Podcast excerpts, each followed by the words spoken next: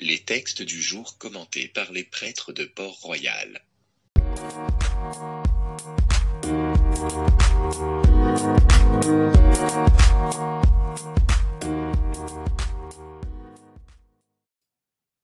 Évangile de Jésus-Christ selon Saint Luc.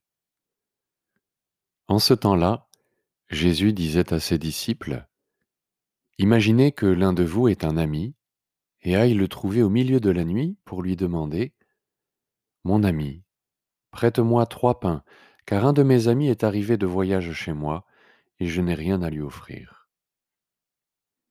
Et si de l'intérieur l'autre lui répond, Ne viens pas m'importuner, la porte est déjà fermée, mes enfants et moi nous sommes couchés, je ne puis pas me lever pour te donner quelque chose Eh bien, je vous le dis, même s'il ne se lève pas pour donner par amitié, il se lèvera à cause du sans-gêne de cet ami et il lui donnera tout ce qu'il lui faut.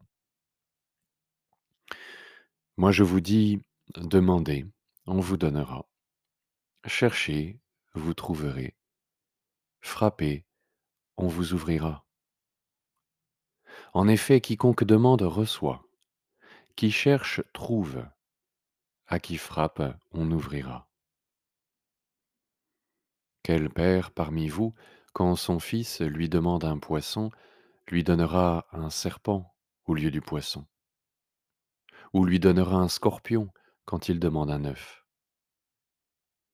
Si donc vous qui êtes mauvais, vous savez donner de bonnes choses à vos enfants, combien plus le Père du ciel donnera-t-il l'Esprit Saint à ceux qui le lui demandent?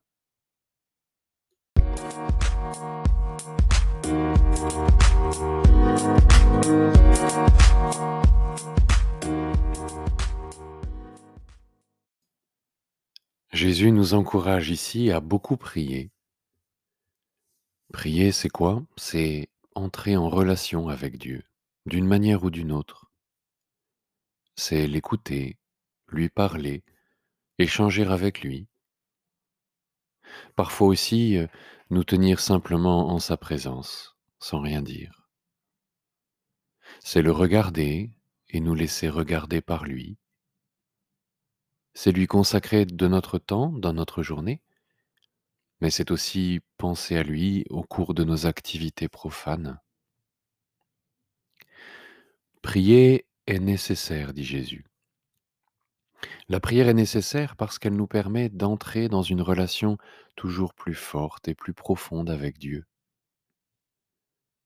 C'est la prière qui nous donne un lien de confiance, d'affection et même de complicité avec le Seigneur. À l'inverse, une vie sans prière ressemble à celle d'un couple qui ne se parle plus. C'est triste et le lien est fragile. Nous nous plaignons souvent de notre prière. Je ne prie pas assez. Et quand je prie, je trouve que ma prière est pauvre. Quoi qu'il en soit, du côté de Dieu, au contraire, il y a du désir et même de l'empressement. Demandez que je puisse vous donner. Cherchez que je puisse me laisser trouver. Frappez que ma porte vous soit ouverte. Dieu a soif de notre prière. Dieu a soif de notre attention, de notre considération. C'est même son cri sur la croix. J'ai soif. Quand nous prions, nous entrons en relation avec un Dieu qui n'attendait que cela et qui se réjouit profondément de pouvoir enfin nous donner le meilleur. Oui, nous devons avoir confiance dans le fait que nous sommes écoutés. Dans cet évangile et dans les évangiles parallèles, Jésus explicite ce que son Père entend donner à ceux qui le prient.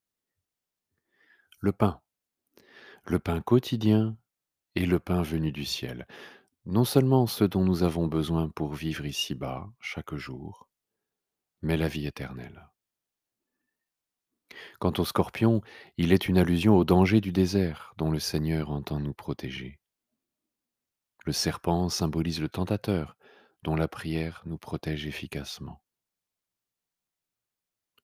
Prenons maintenant quelques instants de prière dans le secret de notre cœur adressons-nous à Dieu avec simplicité et vérité.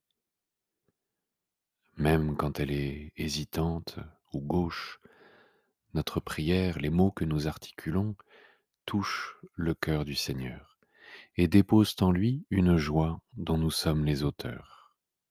Amen.